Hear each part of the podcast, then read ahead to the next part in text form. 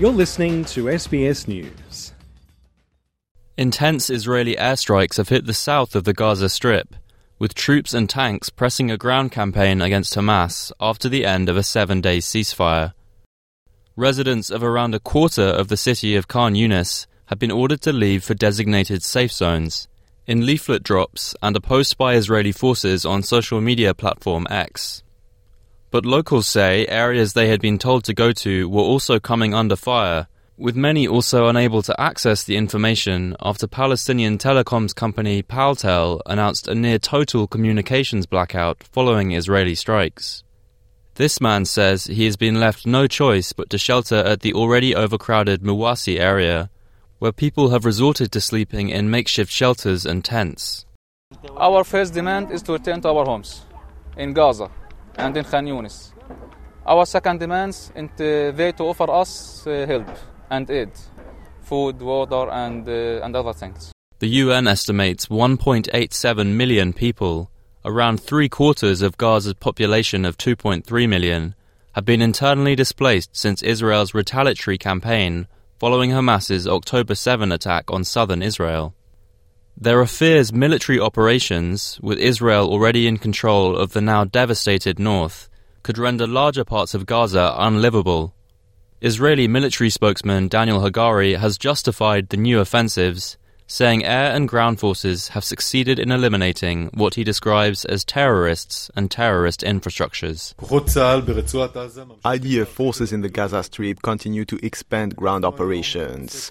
We attacked today with fighter jets in the entire Gaza Strip. Significant and very precise strikes based on intelligence. In addition, we are expanding the ground operation against Hamas centers of gravity everywhere in the Gaza Strip. Hamas's health ministry says around 800 people have died since the collapse of the truce last week, bringing the number reported to have been killed to at least 15,800, around two thirds of them women and children, with over 41,000 reported injured. Amid renewed fighting in the south, Israel's largest ally, the United States, has issued its strongest warning yet to Prime Minister Benjamin Netanyahu's government facing increased criticism at home amid the restarting of a corruption trial. US State Department spokesman Matthew Miller has defended Israel's campaign against Hamas, but says the US is watching closely after too many civilian deaths in Gaza.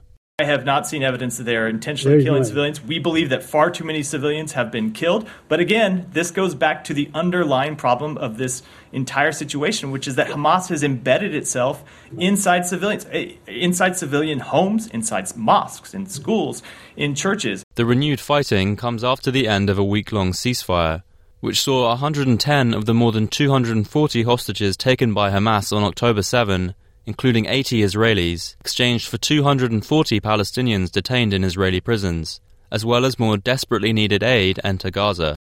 Mediators Qatar, Egypt, and the US say they are making efforts to reach a longer pause, amid concerns fighting could spill over into the wider region, including in Lebanon, where exchanges of fire between the IDF and Hezbollah have continued. United States National Security Advisor Jake Sullivan has held Hamas responsible for a breakdown in negotiations. Right now, Hamas is refusing to release civilian women who should have been part of the agreement. And it is that refusal by Hamas that has caused uh, the end of the hostage agreement and therefore the end of the pause in hostilities. US officials have accused Hamas of not releasing some female hostages because it doesn't want them to reveal their experiences in captivity.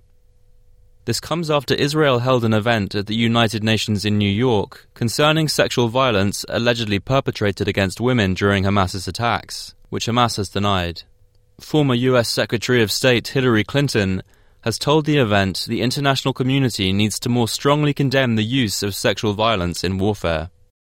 As a global community, we must respond to weaponized sexual violence wherever it happens with absolute condemnation. There can be no justifications and no excuses. Rape as a weapon of war is a crime against humanity. Amid reports of chaos at hospitals in southern Gaza after heavy bombing, the International Committee of the Red Cross has issued its own strong condemnation. Speaking from the region following reports hospitals in northern Gaza had lost their entire surgical capacity, ICRC President Mirjana Spoljaric Egger has said the international community's inability to bring an end to the conflict represents a moral failure.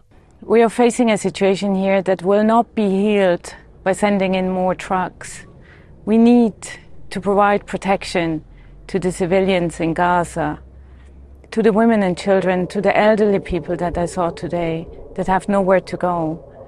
The majority of people met today have been displaced several times. I met people who have lost limbs because they needed to evacuate between treatments, and they lost a hand or a foot because they couldn't be treated in the hospital where they arrived first. We have to find solutions to this. Henry Buckley, SBS News.